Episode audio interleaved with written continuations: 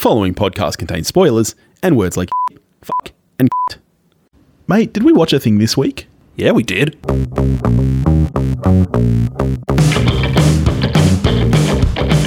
Thanks for joining us. Welcome to the podcast. Uh, this is We Watched a Thing. I'm Topher, he's Billy. How are you? I'm so good. I'm so good. How are you, my friend? I'm all right. I'm all right. Yeah, we're staying indoors, we're washing our hands, we're doing all that stuff. Saving lives by sitting on the couch.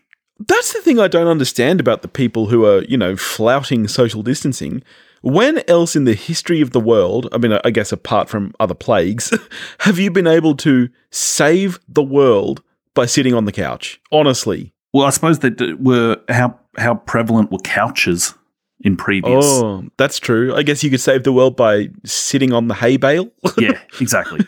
Yeah, that's the thing. We are in such a privileged time with the internet. We can stream all the content we want. You and I can still do our show talking on the line. Like, we're in a pretty amazing time to be alive where we have to stay indoors. I was having this conversation with someone at work a couple of weeks ago where we were talking about people who like romanticize, for, for argument's sake, the time that Emma is set in. Yeah. And we are like, yeah, that really ignores the fact that everyone would have stunk Yes.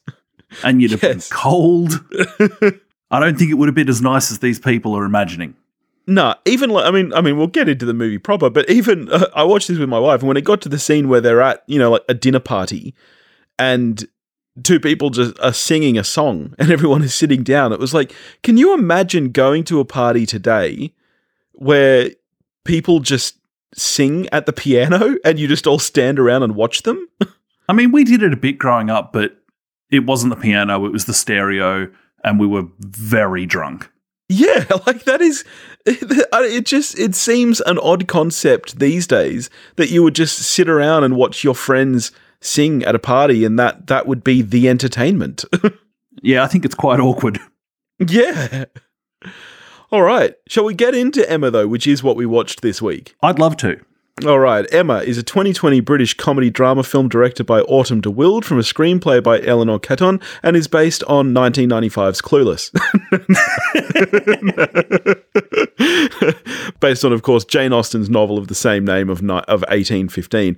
It follows Emma Woodhouse, a young woman who interferes in the love lives of her friends, and it stars Anya Taylor Joy, Johnny Flynn, Josh O'Connor, Callum Turner, Mia Goth, Miranda Hart, and Bill Nighy. What's it about, Toph? Yeah, well, it's a sort of coming of age comedy about a bunch of, as far as I can tell, unemployed English people. You know, in soap operas, where it's like, do any of these people have jobs? Yeah. What, what does anyone in Emma do? Well, we know that uh, Mr. Martin he works on the farm. There's a farmer. Yep. There's a farmer. The skateboarder from Clueless. He's a farmer. yeah. How long? Okay. When did it stop or did it stop? No, it you never were, stopped. That you were like, okay, this is this person from Clueless. This Yeah. is the beats I'm hitting from Clueless. So here's the so you I know that you watched Clueless very recently because we spoke about it on the show. So Clueless was very fresh in your mind. So I'm guessing that it never stopped for you. Actually, and I would say to the film's credit, yes, it did. Oh, really? Really? There came a point where I was like, and I have I have not read Emma, and I have never seen a screen adaptation of Emma. No, me neither. This this was my introduction to straight Emma, if you like, and it probably took half an hour at a guess until I was until I realized at some point that I was just watching Emma. I wasn't watching old timey Clueless. So here's the thing for me. I'm not sure that ever stopped. And I didn't watch Clueless recently. I watched it after Emma because my wife and I were like, oh, which one should we watch first? Because, you know, we already decided we were going to watch both. And she she'd already seen Emma. And so she said, let's watch Emma first. That way Clueless won't cloud you. And when we get to Clueless, you'll you'll be able to think more about how that is as an adaptation. Which is a smart way to think about it. Problem is that never really happened for me because even though I haven't seen Clueless in, I guess, at least 15 years, it is so fresh in my mind from watching it a million and ten times, you know, in the late 90s. You haven't seen Clueless in fifteen years? I, I reckon I haven't. I mean, I might have, but I think there are probably entire scenes of that movie that I could quote word for word without missing a beat because it is so fresh in my mind that it never stopped. And I have to be honest, I, I I really liked Emma. Let's I'll just go out there and say that I really really liked this movie. I think it's really good. But there's a little part of me that's like I don't know if I would think it is as good if I did not have Clueless to reference because you know I don't like period pieces very often. And so recently my wife and I watched um, Pride and Prejudice, which is one of her favorites. I'd again, same as Emma, I'd never seen a version of it at Which all. version did you watch? we watched 2005's with Keira Knightley, which she thinks is the best one. She likes the Colin Firth one as well, but she thinks that the score and cinematography and everything in the 2005 one is better, which it, it's really nice if you haven't seen it. So I liked it, but I didn't love it. And here's the thing with period pieces. This is going to make me sound like a bit of a simpleton, okay?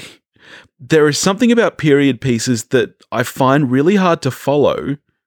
And I think what it boils down to is they don't use characters' first names. So it takes me a good half hour to understand who they're talking about when they're like, oh, yes, Mrs. Weston and Mr. Woodhouse. And I'm like, who the fuck are they talking about? I don't know why, but something in me just can't keep up with that. But with Emma, luckily enough, yeah, I, I did the same thing as you did. I was like, oh, okay, he's he's the stoner. Yep. okay, and and this is Josh, and I just called Knightley Josh for the entire movie, and that helped me. And they use each other's names a lot. Yes, they do. They do. And it's the same in Pride and Prejudice. There's a lot of, you know, Mrs. Bennet, Mr. Darcy. Mr. They say Mr. Darcy about 50,000 times in that film. It's like Leo saying Rose in Titanic. yes. And you're right, it is the same here. And it's weird that Emma is the only one who seemingly has a first name.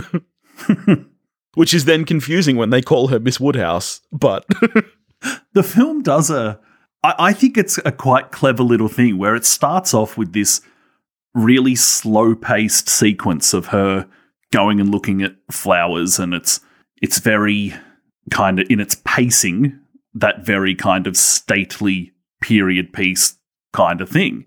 I, and i was thinking oh right so th- this is what i'm in for. This is what this is going to be. And then they just flick a switch at one point and it's i think it's particularly the editing of the film where it flicks to this is being edited like a comedy because in case you didn't know and i didn't know you are watching a comedy Oh, see, I did know that at least. I knew enough about Emma. Again, I guess just because of Clueless. I, I did know that it was a comedy. And I must say, I do much prefer this story to Pride and Prejudice. I think, similar to that, it, it's a movie, the story, just about nothing is really of consequence at the end of the day. There's no big dramatic stuff going on here. And that's really kind of quite nice at times. it's good like it's genuinely good not just the script which okay they've got a pretty you know they're dealing with jane austen. I suppose you'd want to hope the script was in decent shape.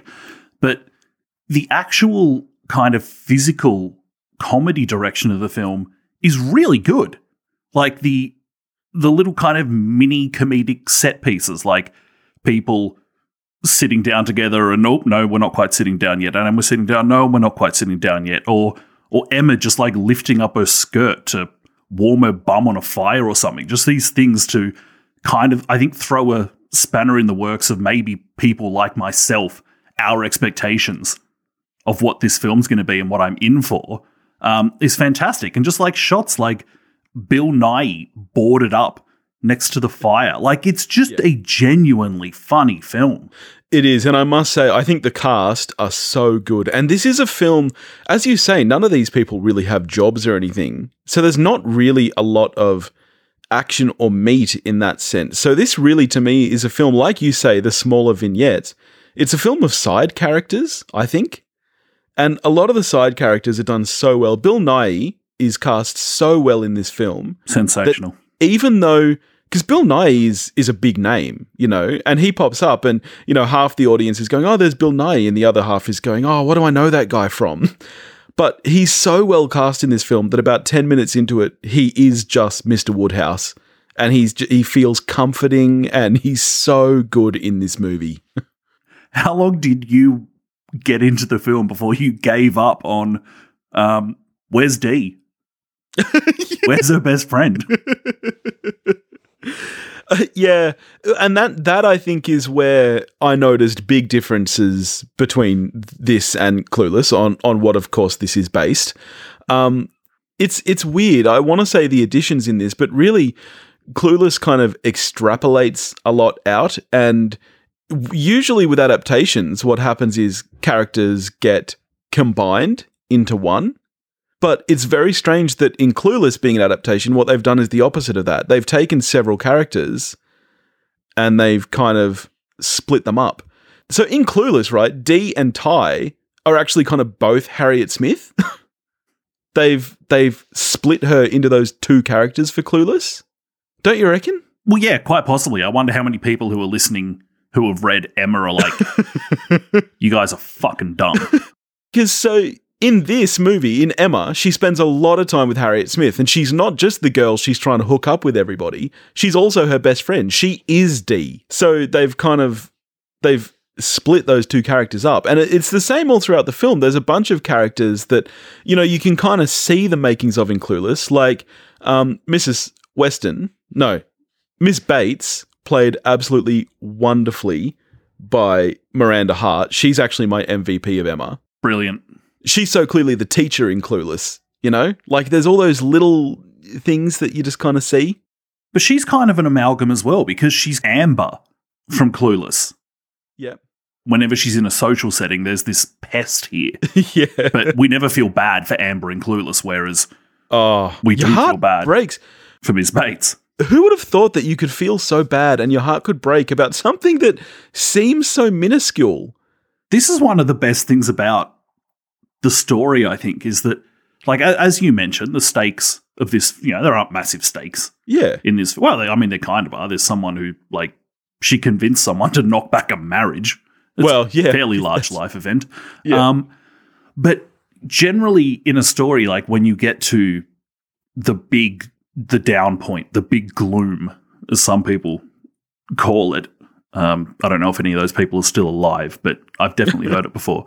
Um, it's it's because of events or other characters or whatever that have conspired against the protagonist. Here, the big gloom of the story is completely of her own doing. Yes. And when Mr. Knightley calls her out on it and gives her an absolute dressing down, as much as like we feel we're feeling for our our protagonist here, but we're also like, yeah, you d- you done messed up. And that's when you know a good movie and a, and a good story in general. I think is when you are you do you never stop feeling for Emma as the protagonist, but she's not a perfect person, and she made a massive, massive mistake there that was genuinely hurtful to someone she does actually care about. And that, like you say, it's interesting that that is the darkest point in the whole film. And it really it seems so small at the time, but it, it cuts like a knife when she says it. And even you as an audience member are like, oh Jesus. Like it it's funny. You get the same feeling you get in some films when you see someone shoot someone. Like it's yeah, so like well the done. partner got killed or something. Yeah. It's so well put together, that whole moment. It's up there with like someone failing their driving test. and being a virgin who can't drive. it is. It's like it's like it's like getting on the freeway and not knowing why you're on the freeway or how to get off and having people scream at you to get off the freeway. uh yeah, no, it it on I have to say it never stopped for me. Just moments like you know, there's that great moment where Emma is painting her friend She's painting her for Elton. I can remember Elton because he has the same name. yes, thank you, Clueless. Thank you for just calling him Elton. But um, yeah, that moment, which and instantly my head went straight to, but you have her picture in your locker. I have the picture you took in my locker. Like moments like that never stopped for me. You know what? Let let's do this. Just give me a minute here. Clueless is a 1995 American coming of age teen comedy film written and directed by Amy Heckerling. It stars Alicia Silverstone, Stacey Dash, Paul Rudd, Dan Hedaya, and Brittany Murphy. And what's it about, Toph? um, it's a coming of age high school comedy based on uh, it's an adaptation of Jane Austen's Emma. yes.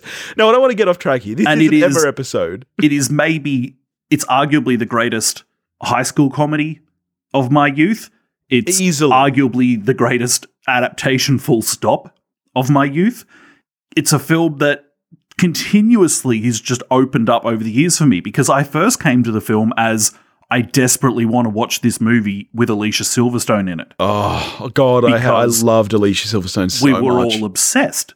yeah, And then uh, over the years, it became you moved on from being just a dirty little perv to, hey, this mo- film's actually really entertaining, to this is actually one of the smartest comedies I have ever seen. yes, And like I watched it, you mentioned I watched it a week or two ago.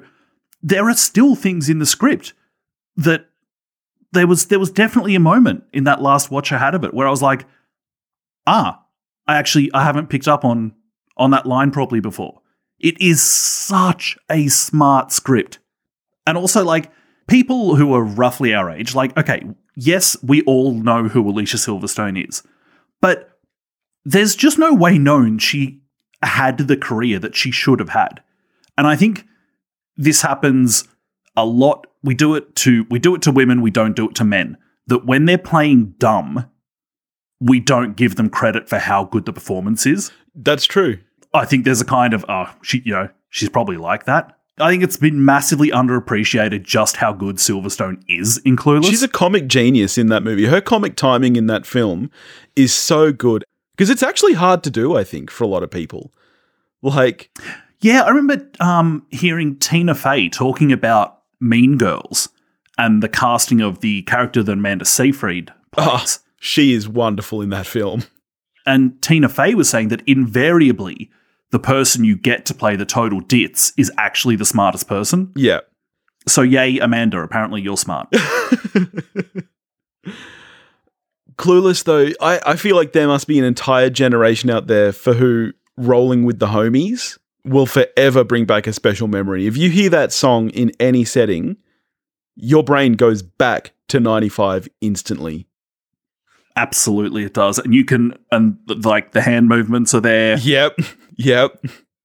And like there's a generation of us who thought that everywhere in LA takes 20 minutes. yes, I know. Fucking bullshit. it so fucking untrue. I, I was driving in LA last year. 20 minutes gets you fucking 200 meters. yeah. He lied to me, clueless.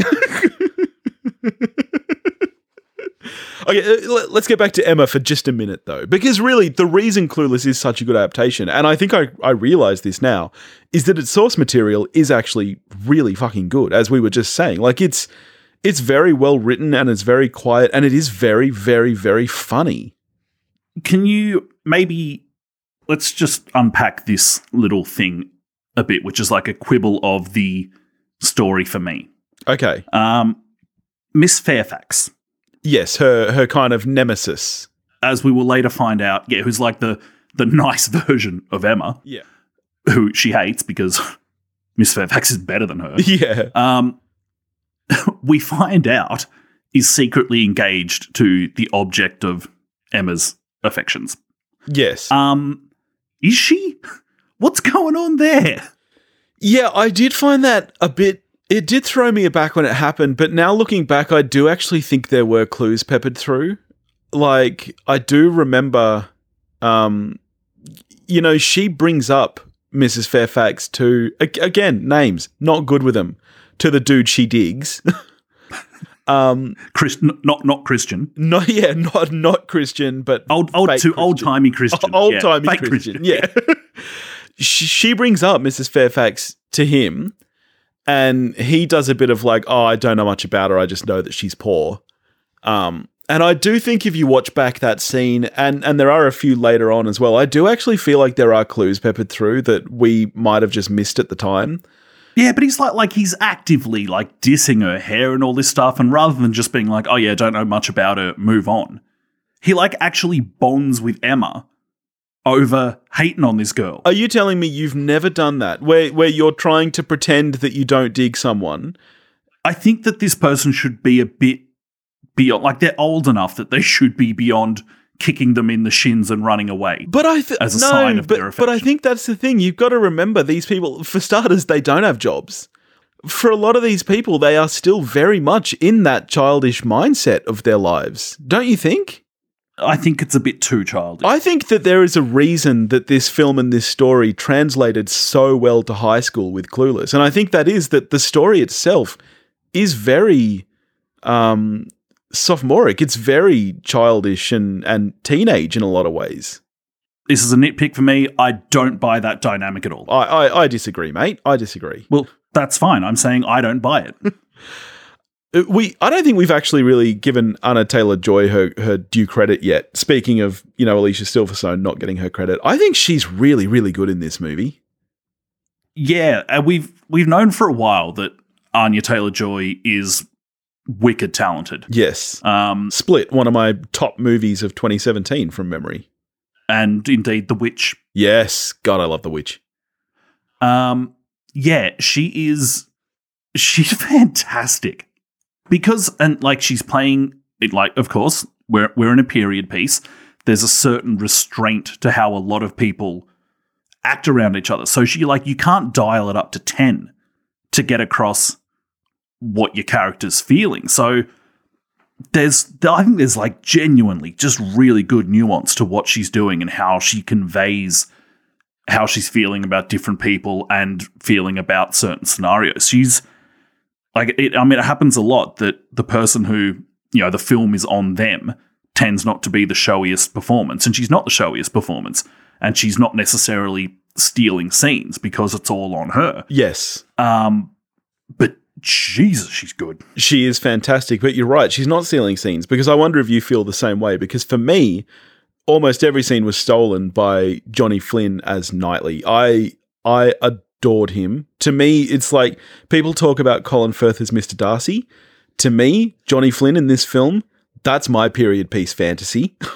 like when I dream that I'm a woman in the 1800s being swept off my feet, it's by Johnny Flynn. Like he was a dreamboat. That's it. He, but he like he's not like unreasonably handsome. No, no, but there's just something about him that is really dreamy. Yes, yes, absolutely. You believe that because that's the thing. He's not supposed to be super handsome because he's meant he's not meant to be the main uh, romance for the majority He's of the not film. Christian. No, he's not Christian. He's not Elton. He's he's meant to just be kind of like this like the boy next door effectively. like literally. with sweet chops. Yes, with mad fucking sideboards that just make you just make your pants wet. Wow. and like I'm like, oh my god, he was incredible. Uh, Not only was he just dreamy, like he does have to carry, I think, a lot more of the emotional weight in the film because he is the one who is pining for Emma and is aware of it.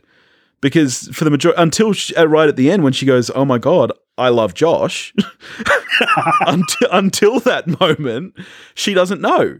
So yeah, I think it, a lot of it really does rest on his shoulders, and I think he carried it off exceptionally well. Do you think back in the day having the superior mutton chops was just a, a mad alpha move? I mean- like you just walked into a room and the way you deferred to people was not necessarily by financial standing. It was by the strength of your chops. Well, I don't know if you know this about me, but I rocked some chops for a very long time. Like now, I do the full beard. Right up until maybe oh god, early twenties, I reckon. I had a goatee with just as long chops as I possi- possibly could. Um, and that was a choice. I could have gone full beard, but I, I really liked just having mad long sideburns. So Yes, well, he's definitely alpha chops in the film. Um, right up there with the alpha move of Fairfax sliding in behind the piano yeah, after Emma's been there and being dropping the mic on her. Yeah. It's fucking great. That was fantastic. It would be it would be like you showing off your student film, and then Roger Deakins pops up and he's like, "Oh, I, d- I don't know, I don't know. I guess I can show this." I won awards for that student film, thank you. Okay, sorry, I won award. it's amazing. and you, you had to thank the people at McDonald's for taking so long to make those tiny little egg McMuffins. without which I may never be tardy. I miss Breckin Meyer. Didn't you have to? sp- Speaking of like old timey Breckin Meyer, didn't you have to dress well to be a farmer in the day? Yeah, I did think that actually. I did think that Holy was a bit crap. unrealistic. Yeah. The other thing it Wow. highlights is just how quickly people proposed back then. Because I don't actually think it's ever really made clear in the film that him and uh, Miss Smith ever actually really talk, apart from the one time she says hi to him as they're walking past. And then the next thing you know, she gets a letter proposing to her. They do say earlier on that like she does hang out with them. Oh, she does? She does hang out Yeah. with the stoner kids. Okay. Yeah, yeah. Yeah. We know, yeah, they're presumably they were farming cannabis. and that's where Breckin Meyer's character comes from. I really I wish that Breckin Meyer's career had kept going because he had a really good string in the 90s where he did some really Yeah. good stuff. There just like wasn't room for all of them. Like not all of him and Seth Green and Jamie Kennedy. They weren't all going to get through, I suppose. Yeah, I know, but I guess I, I kind of wish that we had kept him and lost some of the like Seth Green I, I enjoy, but I mean Oh, we all, we all, want, we all, yes, we definitely want Seth. yeah, we all want Seth Green. We all want him to have the best, mainly because he's Oz from Buffy and we just Exactly. we can't have anything less than the best for Oz because he just he he stole our hearts. Is Buffy based on Jane Austen? It could be. Definite parallels with Clueless with Buffy. Oh, definitely. Oh, for sure. I would say probably though more more parallels with Clueless than with Emma. Well, neither of us have read it. But it's a stepping stone, I guess. Well, that's true. We don't know how many vampires got cut out of the adaptation. that's that's true. That's true. Yeah, maybe maybe this adaptation was really really bad, and we just don't know it because we haven't read the book. Can we talk about the cinematography and production design? I think this is the best looking period piece, maybe outside of the favorite um, that I've ever seen. I think the sets are stunning. Yeah, a lot of those interiors are awesome and make you just sit there going, holy crap, just how much are these people worth? Yeah, but what's really It's mind boggling. But what's really nice about it is that they it, it's designed in such a way that the establishments, you know, these big houses, they all look really cozy at the same time. Like while they are gigantic and they're filled with stuff, they feel homely, which is unlike a lot of other period pieces where you look at these giant, vast, you know, places and you're like, yeah, well, that's nice, but just think of the cleaning. Whereas here, you could actually see yourself like Bill Nighy, just sitting down there by the fire and feeling cozy. But being boarded up because the reality is that they're drafty and fucking cold. Yeah, well, yes. but like I just think the design and cinematography go so well hand in hand together that the shots of the countryside are gorgeous. The beautiful big wide shots, for example, when Emma and the rest of them are exploring um, Knightley's estate, and there are these big wide shots that are very symmetrical. They're very um, they're very Kubrick-esque in their framing. This kind of perfect symmetry, and it's it's really nice. A lot of the, I really like a lot of the interior lighting when, particularly when we're out of daylight hours and it's lit as if it's lit by candles. Um, and most of the characters tend to be lit from behind with this really kind of molded lighting with very little fill light from the camera side. And it's not, it's not what you do if you just want to make your actors look incredibly pretty and handsome. But I think it looks fucking shit hot. Yeah. And I'd rather look at awesome lighting than I would attractive people because I've got the internet for that. I, d- I don't really want to know what you're looking up on the internet, buddy. Mutton chops. I'll just send you some pictures of me in high school, mate. nice. um, I do have one little niggle with the film. All right. We all know that Emma, typically adaptations use classic songs like Rollin' with the Homies, uh, I'm Just a Girl, you know, lots of No Doubt, lots of, you know, We're the Kids in America, really great songs. Mhm. While I enjoyed the pieces of score in Emma, I did not like the songs. And they're all they're very choral, it's lots of people singing. And I think a part of my brain, every time one starts, because they're used a lot with this is a term I may need to explain, but you'll know what I mean when I say L cuts and J cuts, which means that the music will start, you know, maybe five, ten seconds before the transition of a scene. And the music is used to kind of herald in the next scene. Whenever that happens with a song, a part of your brain goes, okay, who is singing in the next scene and why? That doesn't actually happen in this film. People aren't singing, it's literally just soundtrack. And a part of my brain is kind of a little bit bo- boggled by that, and I didn't really like the choice. How did you feel about the score and the songs? Don't remember it for shit. Okay, you don't remember a lot of choral singing? No. Lots of oldie folk songs, and, and I like the songs, I just didn't particularly like their use in the film. No. Okay. Well, Good chat. Can I just say how great Paul Rudd is? like, Go for it. I mean, I know he wasn't in Emma, which is a shame. I would have liked if he was. Um, firstly, he is timeless. Can you believe that Clueless was 25 years old this year? that is staggering. And he still looks like a fucking dreamboat. um, but he is just so charming. He's just like absolutely adorable. Um, everything about Clueless is amazing. yeah, yeah. It's like going toe to toe with Pulp Fiction as like most quotable film of the nineties. I have been thinking about shaving my head, Chris Turkleton style. It's the bomb.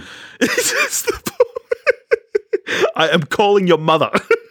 I've been thinking about shaving it because like we can't go to the hairdresser. The like I'm I'm getting there. At some point, this is just going to go. well, for some stupid reason here, we can still go to the hairdressers. And even the whole. Yeah, but I'm not going to. No, because you're smart. But even the whole half hour limit got lifted for some reason. So now, yeah, you're allowed to just go to the hairdresser for as long as you want. I like. I don't know why you would, but yeah, I've been thinking about it for the same reason, mainly to make me stop touching my face because my hair is a little longer than yours, and I do often have to like brush it off my forehead. I've been thinking if I shave my head, I won't touch my face as much. Nah, because then you'll just play with your beard. It is fun to play with a beard. It's what they're for. I mean, you do it more than just about anybody I know. Like, I know plenty of bearded people. I don't know anyone who plays with their beard as much as you do. Yeah, it's just the safety blanket that comes with me everywhere. I, I think I'm done. How are, how are you scoring both of these tremendous films? Clueless is it's a nine out of ten. Yep. Um, Emma, um, thor- thoroughly enjoyable for me. I'm a seven out of ten. Right. Yeah, I'm an I'm an eight with Emma. I think I really, really enjoyed it. And I do question though, as I said at the start, whether I would still rate it as highly had I not seen Clueless. I think I would have found it a little bit harder to follow just because I'm a little bit of a numpty with period pieces. But I think it is such a great story. It's really funny, really well acted and put together. I'm an eight. Uh, Clueless, I'm a ten because you just, as you said, it's it's the peak of adaptations for me. It's the peak of '90s teen comedies of which I love. You know, it's funny. I rewatched Ten Things I Hate About You recently. Another Yep. uh, which clearly inspired by Clueless, you know, taking a classic piece of literature and adapting it for, you know, a high school setting. Not as good as Clueless by any stretch, but pretty good. I don't know why I brought that up. David Krumholtz still holding up in ten things. Yeah, he's another one, much like Breckin Meyer. I wish his career had furthered because I really, really like David Krumholtz. That's because Oscar Isaac came along and was just like the better looking David Krumholtz. that is so true. That is really, really true. All right, what are we getting to do next week, buddy? Um, well, there's nothing coming out Yeah, of the movies. we once again so haven't decided, but We'll, f- we'll figure something. Well, we do. We have. You may or may not remember that when we did our Oscars predictions, I put it out there for listeners to give us their tips, and we would reward our winner with giving us a movie to watch. Um, our friend Anna, who won, has gotten back to us. She's given us four choices. So, how about I give them to you now, and you can pick one that we'll do next week. okay. All right, here's here's her shortlist that she's given us. So, Children of Men, Almost Famous, La Dolce Vita, or City of God. I was hoping. I was like, I think part of me was hoping there'd just be three duds. Yeah, no, and one good one to make this easy. all great films. Have you ever seen La Dolce Vita? I haven't, but it's. I know. I see. I don't think we should do that because that's on your list of stuff that you're going to make me watch at some point. So she will still get that at some point. Yeah. She, oh, As- sorry. She did also message after saying she forgot to also say Paris, Texas. Paris, Texas, one of Roger Deakins' favorite films. Really? Yeah, fun fact. Well, there you go. I'm I'm honestly I'm happy for you to. Dis- I've actually I've never seen Children of Men, which I know I'm supposed to. Oh, really? Yeah, but uh, big almost famous fan. I think we've both probably seen that. Almost Famous is fantastic. And the um, City okay, of God also fantastic, of course. City of God, very good film. Um, I'm interested now in in Children of Men, given you haven't seen it. Yeah, let's do it. Anna, we'll be doing Children of Men next week, just for you. Alrighty, in the meantime, if you want to get in touch with us, you can do that at wewatchedathing.com or wewatchedathing at gmail.com. You can find us on Facebook, Instagram, and Twitter, all under the handle at wewatchedathing. If you want to help support the show, you can do that at patreon.com forward slash wewatchedathing, and we'll catch you next week.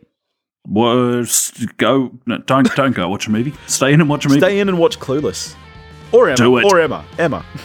but mainly Clueless. but pay for Emma if you can. Yes. Or pay for Clueless as well. Amy Heckerling, give her some dosh.